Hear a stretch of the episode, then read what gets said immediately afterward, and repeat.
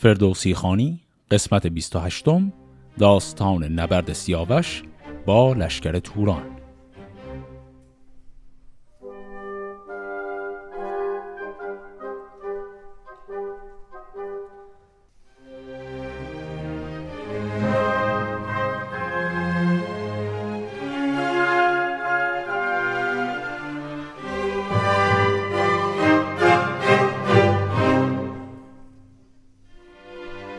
قسمت قبل داستان سیاوش و سوداوه به پایان رسید.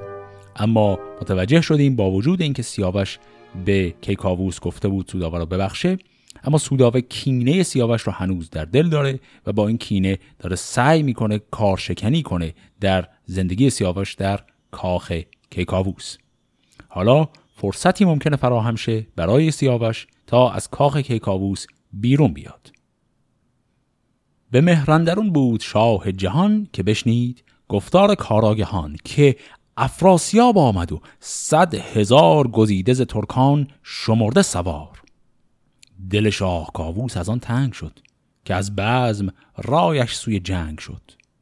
پس خیلی ناگهانی وسط این ماجرا افراسیاب دوباره هوس حمله به ایران به سرش می‌زنه. یک لشکر بزرگ با صد هزار سوار رو میاره به جنگ ایران. یکی انجمن کرد از ایرانیان ز هر کس که بود نیک خواه کیان. به دیشان چنین گفت که افراسیاب ز باد و از آتش ز خاک و عذاب همانا که یزدان نکردش سرشت مگر خود سپهرش دگرگونه کشت که چندین به سوگند پیمان کند به چربی زبان را گروگان کند. چو گرد آورد مردم جنگ جوی بتابد ز پیمان و سوگند روی. این اصطلاح به چربی زبان گروگان کردن یعنی همون سوگند خوردن و قول دادن. پس کیکاووس میگه انگار اصلا سرشت این افراسیاب با سرشت آدمیزاد عادی فرق می‌کنه. این هر سری میشه پیمان میبنده قول میده. به محض اینکه می‌تونه یه لشکری جمع کنه تمام پیمان و قولا رو فراموش می‌کنه و دوباره شروع می‌کنه به حمله. جز از من نباید شدن کین خواه کنم روز روشن بر او بر سیاه. مگر کم کنم نام او از جهان وگرنه چو تیر از کمان ناگهان سپه سازد و ساز ایران کند بسی زین برا بوم ویران کند. بدو گفت موبد که چندین سپاه چو خود رفت باید به داوردگاه چرا خواسته داد باید به باد در گنج چندین چه باید گشاد؟ دو بار این سر نامورگاه خیش سپردی ز تیزی به بدخواه خیش. کنون پهلوانی. نگه کن گزین سزاوار جنگ و سزاوار کین. پس وقتی کیکاووس میگه باید برم به جنگ و کار این افراسیاب رو یک سره کنم یکی از موبدان دربار میگه تو دو بار در جنگ های قبلی نزدیک بود سر خودت رو از دست بدی اشارش هم هست به داستان مازندران و هاماوران. و داره میگه چرا با جان خودت بازی کنی و چرا پول و هزینه کاخ خودت رو به باد بدی؟ یکی پهلوانی پیدا بکن که بتونی کار رو بسپاری بهش اون بره به جنگ به جنگ خودت بری. چون این داد پاسخ به دیشان که من نبینم همی کس بر این انجمن که دارد پی و تاب افراسیاب. مرا رفت باید چو کشتی بر آب. شما بازگردی تا من کنون بپیچم یکی دل بر این رهنمون. سیاوخش از آن دل پراندیشه کرد. روان را از اندیشه چون بیشه کرد. به دل گفت من سازم این رسمگاه. به چربی بگویم. بخواهم ز شاه مگر کم رهایی دهد دادگر ز سوداوه و گفتگوی پدر. و دیگر که از این کار نام آورم چون این لشکری را به دام آورم. پس الان که فرصت جنگ شده سیاوش میگه بهتر من برم به پدر بگم به جای خودت من رو بفرست. هم اینکه از این نبرد نام و اعتباری برای خودم کسب می‌کنم همین که از شر این وضعیتی که در کاخ هست با سوداوه رهایی پیدا می‌کنم. یه مدت دور هستم از اینها. بشد با کمر پیش کاووس شاه. بدو گفت من دارم این پایگاه که با شاه توران بجویم نبرد. سر سروران اندر آرم به گرد. چونین بود رای جهان آفرین که او جان سپارد به توران زمین. به رای و بدندیشه نابکار کجا باز گردد بد روزگار. این دو تا بیت آخری که خوندیم توی گفتار سیاوش نبود. در حقیقت اینها جملات اضافی بود که خود فردوسی داشت می‌گفت از زبان خودش. و این هم باز همون کار عجیبیه که فردوسی در مورد داستان سهراب هم کرده بود. در داستان رستم و سهراب دیدیم پایان داستان رو همون اول داستان لو میده افشا می‌کنه. اینجا هم عین این کار رو داره با داستان سیاوش می‌کنه. و لحظه ای که سیاوش می‌خواد به کیکاووس بگه لطفا من رو بفرست به جای خودت فردوسی ناگهان به خواننده میگه تقدیر سیاوش در اینه که بره به توران دیگه هم بر نگرده همونجا هم کشته بشه. این کار عجیبیه که فردوسی دوباره انجام داد. بدان کار هم داستان شد پدر که بندت سیاوش بر کین کمر. از او شادمان گشت و بنواختش به نوی یکی پایگه ساختش. بدو گفت گنج گوهر پیش توست. تو گویی سپه سر به سر خیش توست. ز گفتار و کردار و از آفرین که خوانند بر تو از ایران زمین. گو پیلتن را برای خیش خواند. بسی داستانهای نیکو براند. پس کیکاووس وقتی که جواب مثبت به سیاوش میده بعد میره از رستم یک تقاضایی می‌کنه. دو گفت هم زور تو پیل نیست هم آننده رای تو نیل نیست. بگیتی خردمند و خاموش تویی. که پروردگار سیاوش تویی. اینجا هم منظور از پروردگار همون بزرگ کننده چون کسی که سیاوش رو بزرگ کرد رستم بوده. سیاوش بیامد کمر بر میان. سخن گفت با من چو شیر ژیان. بخواهد همی جنگ افراسیاب. تو با او برو. روی از او برمتاب چو بیدار باشی تو خواب آیدم. چو رارمده باشی شتاب آیدم. جهان ایمن از تیز شمشیر توست. سر ماه بر چرخ در زیر توست. تهمتن بدو گفت من بنده ام سخن هرچه گویی سراینده ام. سیاوش پناه و روان من است سر تاج او آسمان من است. چو بشنید از او آفرین کرد و گفت که با جان پاکت خرد باد جفت.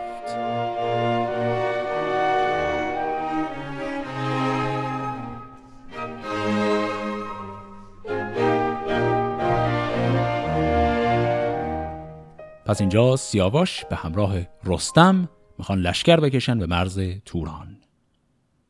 گزین کرد از آن نامداران سوار دلیران جنگی ده و دو هزار. هم از پهلو پارس و کوچ و بلوچ ز گیلان جنگی و دشت سروچ. سپرور پیاده ده و دو هزار. گزین کرد شاه از در کارزار. دشت سروچ هم که اینجا گفته شد یک منطقه نزدیک کرمان امروزی. پس از سر تا سر ایران نقاط مختلف اینها هرچی لشکر می‌تونستن جمع کنن آوردن و کسانی هم که سواران بودند سواران این لشکر دوازده هزار نفر بودند. از ایران هر آن کس که گوزاده بود دلیر و خردمند و آزاده بود به بالا و سال سیاوش بودند خردمند و بیدار و خاموش بودند ز گردان جنگی و نامآوران چو بهرام و چون زنگه شاوران همان پنج موبد از ایرانیان برافراختند اختر کاویان. بفرمود تا جمله بیرون شدند ز پهلو سوی دشت و هامون شدند. تا گفتی که اندر زمین جای نیست که بر خاک او نعل را پای نیست. ز پهلو برون رفت کاووس شاه یکی تیز برگشت گرد سپاه یکی آفرین کرد پرمای کی که این نامداران فرخنده پی مبادا جز از بخت همراهتان شده تیره دیدار بدخواهتان. به نیکختر و تندرستی شدن به پیروزی و شاد باز آمدن. و از آن جایگه کوس بر پیل بست به گردان بفرمود و خود برنشست. دو دیده پر از آب کاووس شاه همی بود یک روز با او به پس کاووس با لشکر سیاوش به مدت یک روز حرکت می‌کنه و بعد از یک روز می‌خوام با هم خداحافظی کنن و که کاووس برگرده به کاخ. سرانجام مر یکدیگر را کنار گرفتند هر دو چون ابر بهار. زدید همی خون فرو ریختند به زاری خروشی برانگیختند. گواهی همی داد دل بر شدن که دیدار از آن پس نخواهد بودن چون این است کردار گردند دهر گهی نوش یابی از او گاه زهر. پس فردوسی دوباره همون کار رو تکرار کرد. میگه به این دلیل که کاووس خیلی دلشوره داشت برای فرستادن سیاوش به جنگ و وقتی هم لشکرش رو میفرسته تا یک روز او هم پا به پای پسرش میاد که به دلش افتاده بود که پسرش رو دیگه قرار نبینه و این پسر قرار کشته بشه. به همین دلیل دلش نمیومد این پسر رو ول کنه. سوی گاه بنهاد کاووس روی. سیاوخش با لشکر جنگ جوی سپه را سوی زاولستان کشید با پیلتن سوی دستان کشید. همی بود یک ماه با رود و می به نزدیک دستان فرخنده پی. چو یک ماه بگذشت لشکر براند گو پیلتن رفت و دستان بماند. ز زاول هم از کاول و هندوان سپاهی برفتند با پهلوان. ز هر سو که بود نامور لشکری بخواند و بیامد به شهر هری. این هری هم همون شهر هرات هست. پس نه تنها لشکر کیکاووس بلکه یک لشکر جدایی هم از منطقه کابل و زابل به رهبری رستم. اینها میپیوندند به همدیگه برای جنگ با تورانیان. و آن سوی کرسیوز و بارمان کشیدند لشکر چو باد دمان. سپهرم بود و بارمان پیش رو خبر شد به دیشان ز سالار نو. پس کسانی که از طرف تورانی ها صاحب لشکرند بارمان و کرسیوز که قبلا هم اسمش رو شنیدیم برادر افراسیاب و یک پهلوان دیگری هم که بار اول اسمش رو میشنویم به نام سپهرم. اینها لشکر کشیدن از اون طرف.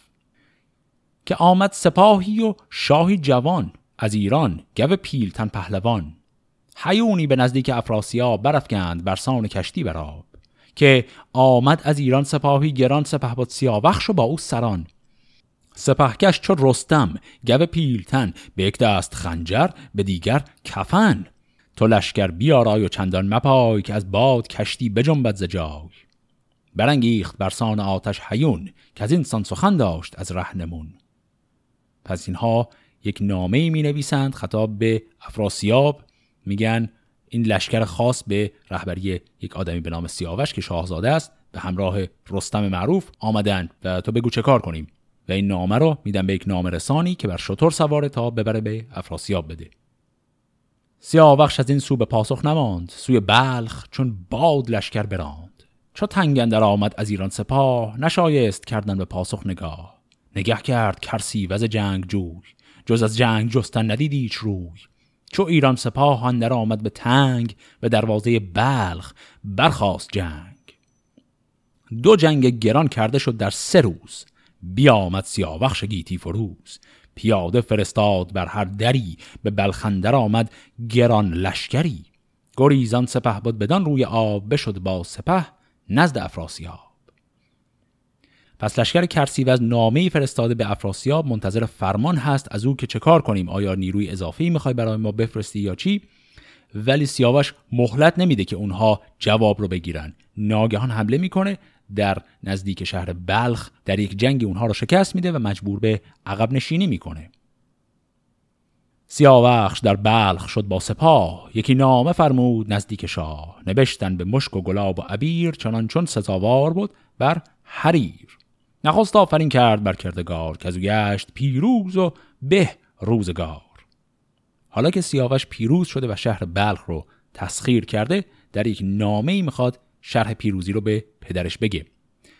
به بلخ آمدم شاد و پیروز بخت به فر جهاندار با تاج و تخت. سه روز اندر این جنگ شد روزگار چهارم ببخشود پروردگار. سپهرم به ترمز شد و بارمان به کردار ناوک بجست از کمان. کلمه ترمز نام یک شهریه در شرق خراسان و کلمه ناوک هم یعنی یک تیر کوچک یعنی بارمان مثل یک تیری که از کمانجه است فرار کرد و در رفت. پس هم سپهرم فرار کرد و هم بارمان. کنون تا به جیهون سپاه من است. جهان زیر فر کلاه من است. به سقد است. با لشکر افراسیاب. سپاه و سپهبد بدن روی آب. سقد هم یک شهر دیگه در خراسان قدیم نزدیک به شهر سمرقنده پس لشکر خود افراسیاب الان در شهر سقد هست. و در نهایت سیاوش در نامش میگه گر ایدون که فرمان دهد شهریار سپه بگذرانم کنم کارزار.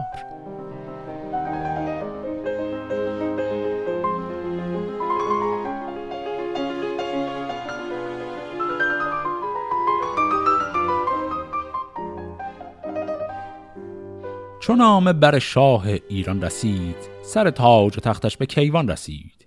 به یزدان پناهید و زوجست بخت بدان تا به بار آیدان نو درخت. به شادی یکی نامه پاسخ نوشت چو خرم بهار و چو روشن بهشت که از آفریننده هور و ماه جهاندار و بخشنده تاجگاه تو را جاودان شادمان با دل ز درد و بلا گشته آزاد دل. همیشه به پیروزی و فرهی کلاه بزرگی و تاج مهی. سپه بردی و جنگ خود خواستی که بخت و هنر داشتی راستی. همی از لبت شیر بوید هنوز که زد بر کمان تو از چنگ توز. این اصطلاح بر کمان توز زدن توز نام یک پوستی بوده که دور کمان میبستند وقتی که کمان رو می‌خواستن استفاده نکنن. اینجا اصطلاحی که کیکاووس به کار می‌بره اینه که تو چنان ماهر شدی بر استفاده از تیر و کمان که انگشتان تو چنگ تو انگار توزی همیشه دور یک کمان رو گرفته. همیشه هنرمند باداتنت رسیده به کام دل روشنت. از آن پس که پیروز گشتی به جنگ به کار اندرون کرد باید درنگ. نباید پراگنده کردن سپاه به پیمای روز و بیارایگاه. که این ترک بدپیشه و ریمن است که هم با نژاد است و هم با تن است. همی با کلاه هست و با دستگاه همی سر برارد ز تابند ماه. اینجا هم منظور از ترک همون افراسیابه. داره میگه درسته که این جنگ رو بردی اما گولشون رو نخور همینجوری ادامه نده. درنگ کن چون ممکنه اینها برای تو تله گذاشته باشن. مکن هیچ بر جنگ جستن شتاب. به جنگ تو آید خود افراسیاب گر ایدون که زین روی جیهون کشد همی دامن خیش در خون کشد. نهاد از بر نامه بر مهر خیش گه فرستاده را خواند پیش. به دوداد و فرمود تا گشت باز. همی تاخت اندر نشیب و فراز. فرستاده نزد سیاوش رسید. چون آن نامه شاه ایران بدید زمین را ببوسید و دل شاد کرد. زهر غم دل پاک آزاد کرد. از آن نامه شاه چون گشت شاد بخندید و نامه به سر برنهاد. نگه داشت بیدار فرمان اوی نپیچید دل راز پیمان اوی. پس سیاوش حرف پدر گوش می‌کنه با وجود اینکه در جنگ بلخ پیروز شده لشکرکشی رو ادامه نمیده به سمت شهر سخت و همون اون طرف رودخونه یعنی اون طرف رود جیهون باقی میمونه از رود رد نمیشه. و آن سو چو کرسیوز شیرمرد بیامد بر شاه توران چو گرد بگفتان سخنهای ناباک و تلخ که آمد سپه سیاوش به بلخ سپهکش چو رستم سپه بیکران بسی نامداران جنگاوران به هر یک زما بود پنجاه بیش سرفراز با گرزه گاو میش پیاده به کردار آتش بودند سپردار با تیر و ترکش بودند اینجا هم یه نکته ظریفی بود که خوب دقت کنیم. وقتی که اول این قسمت شنیدیم افراسیاب حمله کرده گفته شد که لشکر افراسیاب سوارانش صد هزار نفر بودن. بعد وقتی که ماجرای لشکرکشی سیاوش رو شنیدیم فهمیدیم سیاوش تونست دوازده هزار نفر سوار جور کنه برای لشکرش. به اضافه تعداد زیادی هم پیاده. اما اینجا وقتی که شکست خورده کرسیوز و عقب نشینی کرده داره میگه به ازای هر یکی از ما پنجاه تا از اونا بودن. اینجا مشخصه اخلاقی کرسیوز برای ما افشا میشه. اون همین که آدم شیاد و دروغگوییه.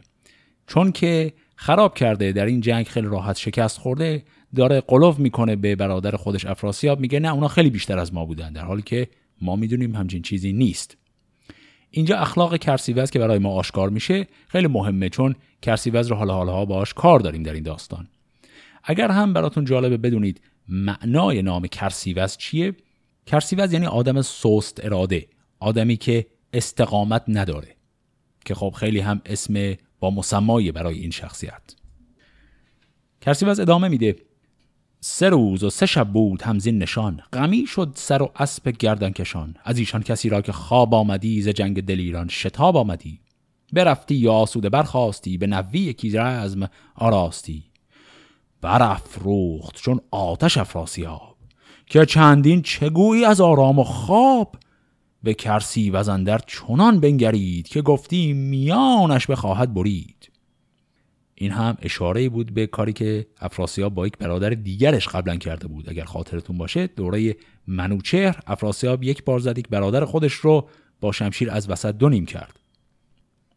یکی بانگ برزد براندش ز پیش. کجا خواست راندن بر او خشم خیش بفرمود که از نامداران هزار بخوانید و از بزم سازید کار. سراسر همه دشت چپین نهید. به سقدندر آرایش چین نهید. کلمه چپین هم به سبدهای حسیری که درش غذا می‌ذارن میگن. یعنی افراسیاب اول خیلی خشمگین شد بعد بر خشم خودش غلبه کرد و گفت یک مهمانی عظیمی فراهم کنید تا یک استراحتی کنید تا ببینیم چه کار می‌تونیم بکنیم. برای ایشان به شادی گذر کرد روز. چون از چشم شد هور گیتی فروز به خواب و به دارامش آمد شتاب. بغلتید بر جام افراسیاب. چو یک پاس بگذشت از آن تیر شب چنان چون کسی باز گوید ز تب خروشی برآمد از افراسیاب بلرزید بر جای آرام خواب. پرستندگان تیز برخواستند خروشیدن و قلقل آراستند چون آمد به کرسیوز این آگهی که شد تیره آین تخت مهی به تیزی بیامد به نزدیک شاه و دید بر خاک خفته به راه. پس این مهمانی تمام شده همه رفتن بخوابن و در بستر خودش افراسیاب یک حال بدی بهش دست میده. خبر میرسونن به برادرش کرسیوز میاد بالای بستر برادر ببینه چش شده. به بردر گرفتش. بپرسید از اوی که این داستان با برادر بگوی؟ چون این داد پاسخ که پرسش مکن مگوی این زمان هیچ با من سخن. بدان تا خرد باز یابم یکی به برگیر و سختم بدارندکی زمانی برآمد. چون آمد به هوش جهان دید با ناله و با خروش نهادند شمع و برآمد به تخت. همی بود لرزان به سان درخت. بپرسید کرسی وز از نامجوی که بکشای لب وین شگفتی بگوی. چون این گفت پرمای افراسیاب که هرگز کسی این نبیند به خواب. چونان چون شب تیر من دیدم ز پیر و جوان نیز نشنیدم. پس یک خواب وحشتناکی دیده افراسیاب. حالا می‌خواد این خواب وحشتناکی که دیده رو تعریف کنه. بیابان پر از مار دیدم به خواب. جهان پر ز گرد آسمان پر عقاب.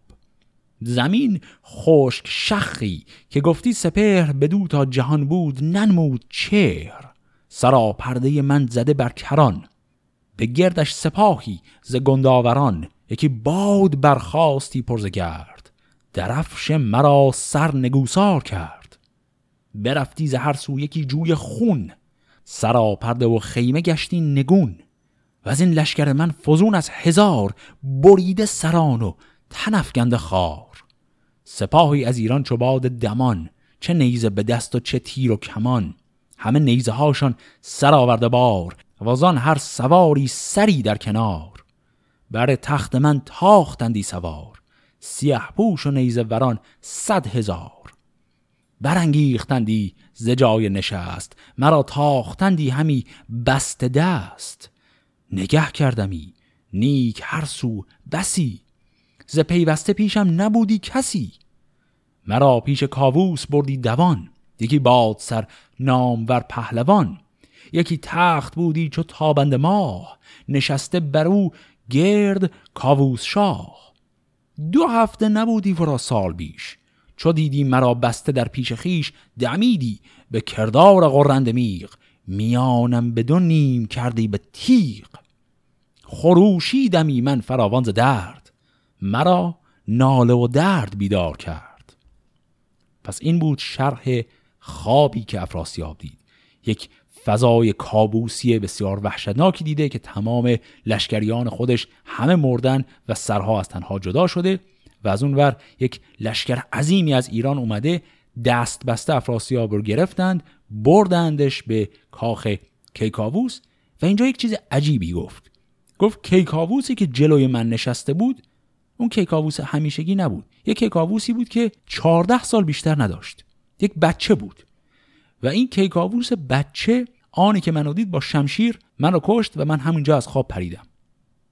این جایی که این نکته رو گفت یک معماییه که چرا در خوابش افراسیاب به جایی که کیکاووس واقعی رو ببینه یک کیکاووسی رو می‌بینه که نوجوانه. این کیکاووس نوجوان دیگه کیه؟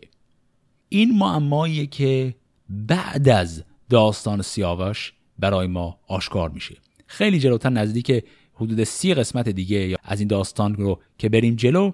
به ماجرای کشته شدن افراسیاب که برسیم من یادآوری می‌کنم این خوابی رو که اینجا دیده بود تا بتونیم بفهمیم این جریان کیکاووس نوجوان چی بوده. اما به هر حال این خوابی که افراسیاب دیده و الان برای برادر خودش تعریف کرد. حالا کرسیوز بهش این پاسخ رو میده. بدو گفت کرسیوز این خواب شاه نباشد جز از کامه نیکخواه. همه کام دل باشد و تاج و تخت. نگون گشته بر بدسگال تو بخت. گزارنده خواب باید کسی که از این دانش اندازه دارد بسی بخوانیم بیدار دل موبدان از اختر شناسان و از بخردان. پس می‌خوام برن کسی رو بیارن که این خواب رو براشون تعبیر بکنه.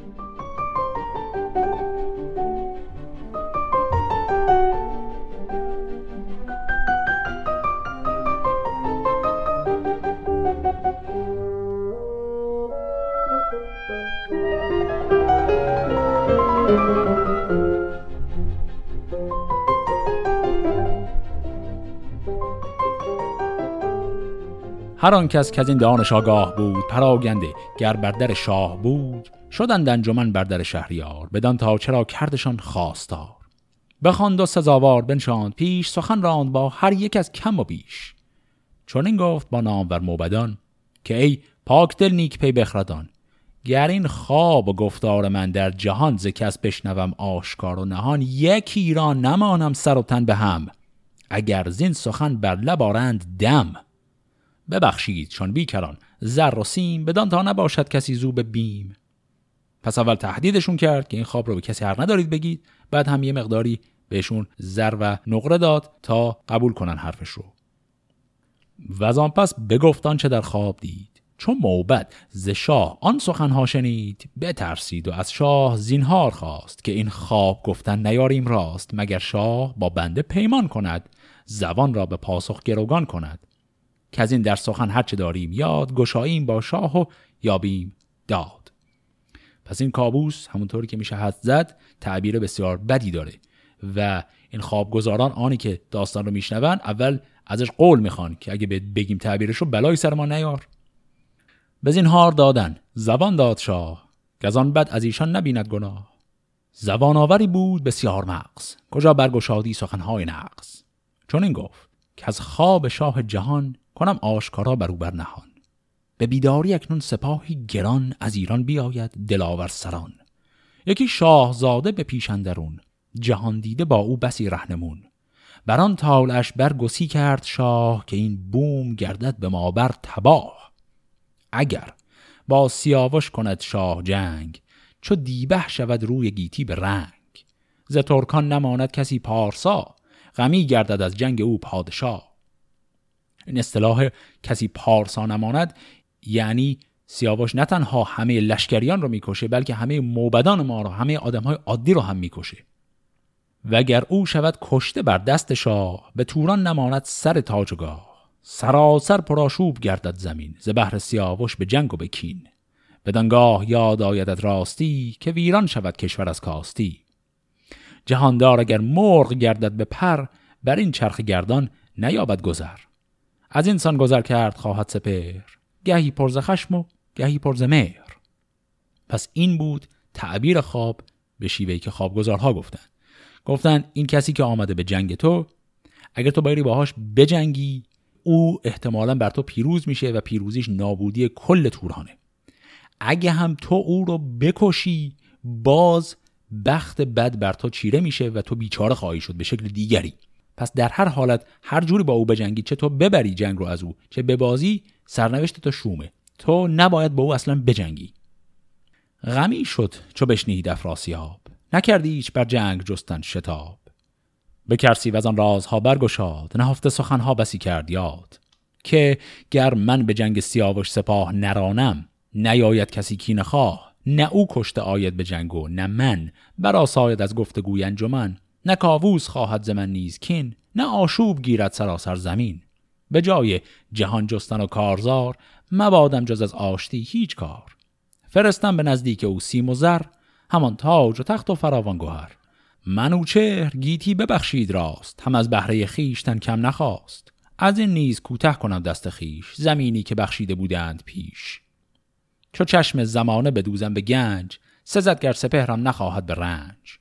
نخواهم زمانه جز آن کونه بشت چنان رست شاید که یزدان بکشت. پس به سبک همیشگی خودش افراسیاب وقتی که می‌خواد صلح پیشه کنه یه جوری طلبکارانه صلح پیشه می‌کنه. تو این مایه میاد که بله به یاد منوچهر بزرگ که هیچ وقت زیاده خواهی نکرد من هم به سنت همون می‌خوام ادامه بدم و اصلا ما دعوایی نداریم با ایران. این کار همیشه گیشه حالا از اونور این پیغام صلح رو می‌خوان برسونن به سیاوش.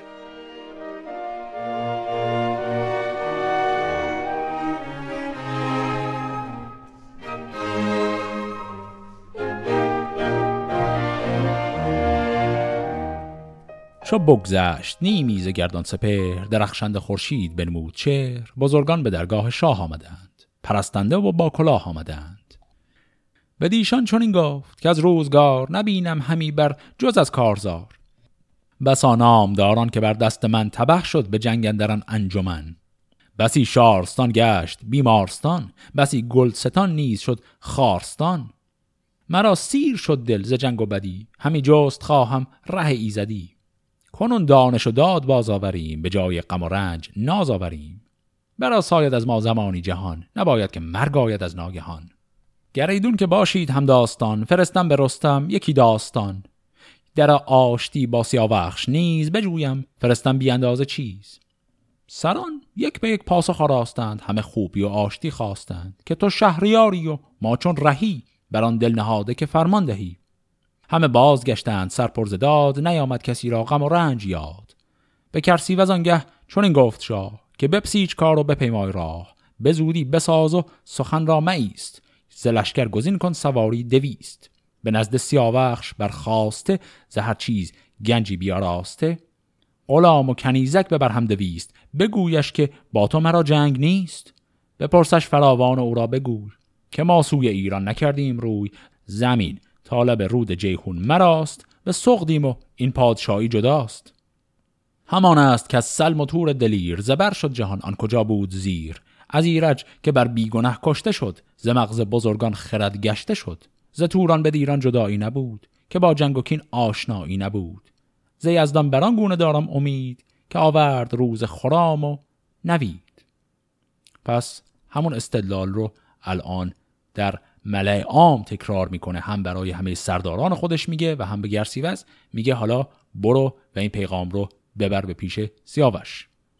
بیاورد کرسی وزان خواسته که روی زمین زو شد آراسته.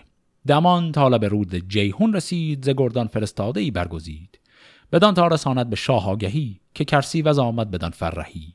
به کشتی به یک روز بگذاشت آب بیامد بر بلخ دل پرشتاب فرستاده آمد به درگاه شاه بگفتش که کرسی وز آمد ز راه. سیاوش گو پیلتن را بخواند و آن داستان چند گونه براند. چو کرسی وز آمد به درگاه شاه بفرمود تا برگشادند راه. سیاوش ورا دید بر پای خواست بخندید بسیار و پوزش بخواست.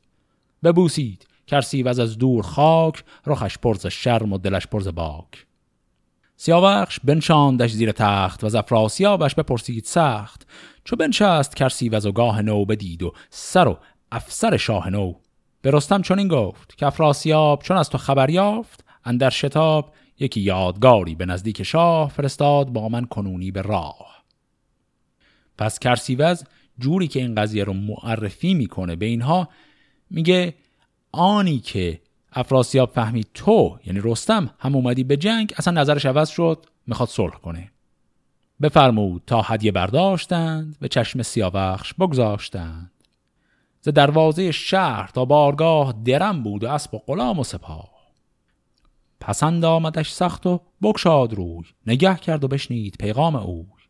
چو بگذارد کرسی وز پیش بین زمین را ببوسید و کرد آفرین. تهمتن بدو گفت یک هفته شاد بباشیم تا پاسخ خاریم یاد. بدین خواهش اندیشه باید بسی همان نیز پرسیدن از هر کسی. پس الان که این هدایا رو کرسیوز از طرف افراسیاب میاره به همراه پیشنهاد آتش بس رستم میگه یک هفته به ما مهلت بده تا پاسخ رو برای تو بگیم. پس الان رستم و سیاوش می‌خوان با هم مشورت کنن برای اینکه ببینن چرا خیلی ناگهانی افراسیاب پیشنهاد آتش بس داده. چون اونها در جریان کابوسی که افراسیاب دیده نیستند و کرسیوز هم اون رو افشا نکرد. می‌خوام ببینن چه کاسه ممکنه زیر نیم کاسه باشه. یکی خانه او را بیاراستند به دیبا و خالیگران خواستند. اینجا منظور از او کرسیوزه یک خانه بهش دادن مهمان باشه به مدت یک هفته. نشستند. بیدار هر دو به هم سگالش گرفتند بر بیش و کم. از آن کار شد پیلتن بدگمان.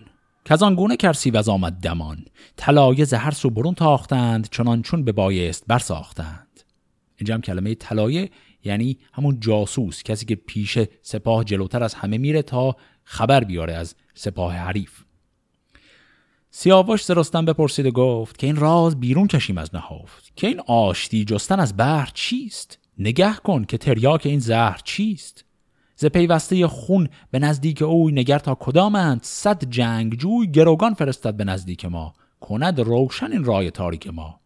نباید که از ما غمی شد ز بیم همی تبل سازد به زیر گلیم.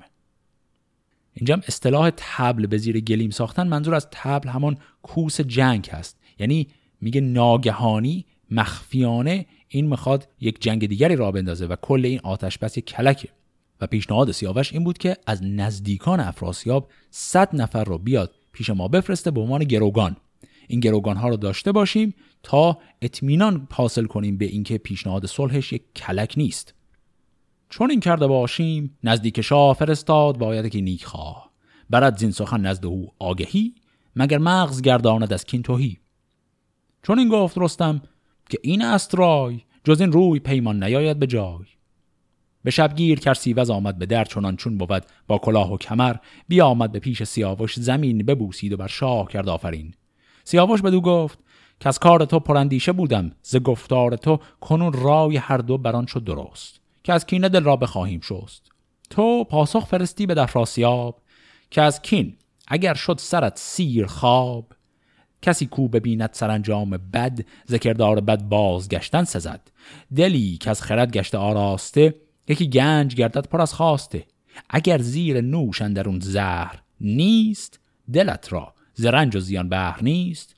ز گردان که رستم بداند همی کجا نام ایشان بخواند همی؟ چو پیمان همی کرد خواهی درست تنی صد که پیوسته خون توست. بر من فرستی به رسم نوا بدین خوب گفتار تو برگوا کلمه نوا همینجا یعنی همون گروگان.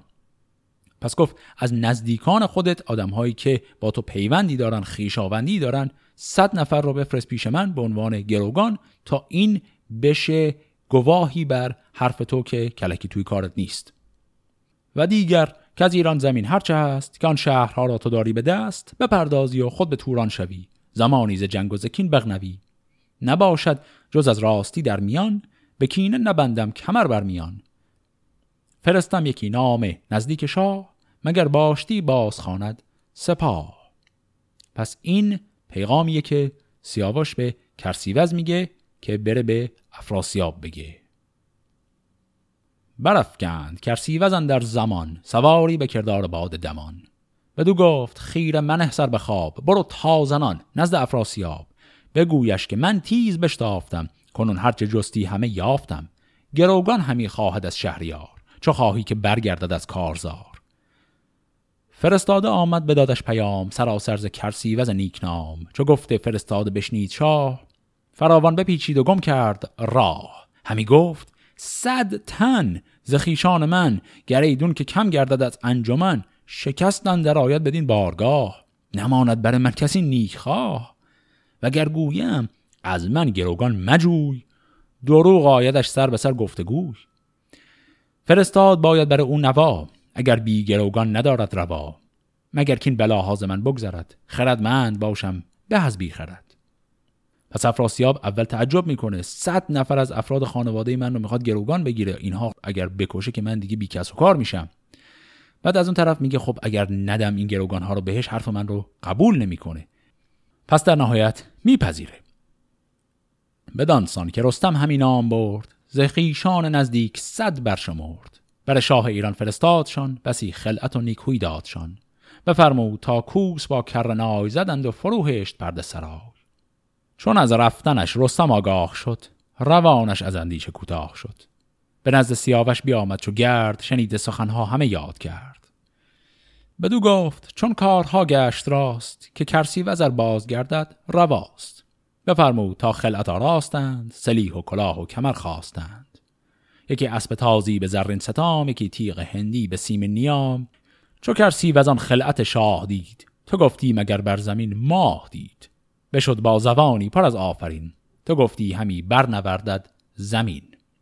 پس به رسم مهمان نوازی وقتی همه چیز درست پیش میره قبل از اینکه کرسیوز رو بفرسته به پیش تورانیان یک خلعتی و هدایایی هم سیاوش به او میده که این هدایا از قضا انقدر گرانبها بودن که کرسیوز بسیار تعجب می‌کنه از خوبی اونها. و حالا همه چیز به نظر می‌رسه که به خوبی خوشی پیش رفته. صلح شده آتش بس شده. حالا ایرانی ها به رهبری سیاوش برای صحت سنجی ادعای افراسیاب اعضای خانواده او رو گروگان گرفتند. حالا می‌خوان این پیغام گروگانگیری و پیغام آتش بس نهایی رو به کیکاووس بدن تا کیکاووس هم جواب بده و همه چیز تمام بشه و به خیر و خوبی و خوشی به پایان برسه. اما همونطور که ممکنه حدس بزنید کیکاووس به سبک همیشه گیش از سر لجاجت می‌خواد در بیاد و کاری رو که به نظر می‌رسه داره خوب پیش میره که کاووس می‌خواد یک گره جدید درش بندازه که قضیه رو بسیار بغرنج کنه. رفتار عجیب کیکاووس و پاسخ او به این پیشنهاد آتش بس رو در قسمت بعد با هم دیگه خواهیم خوند. فعلا خدا نگهدار.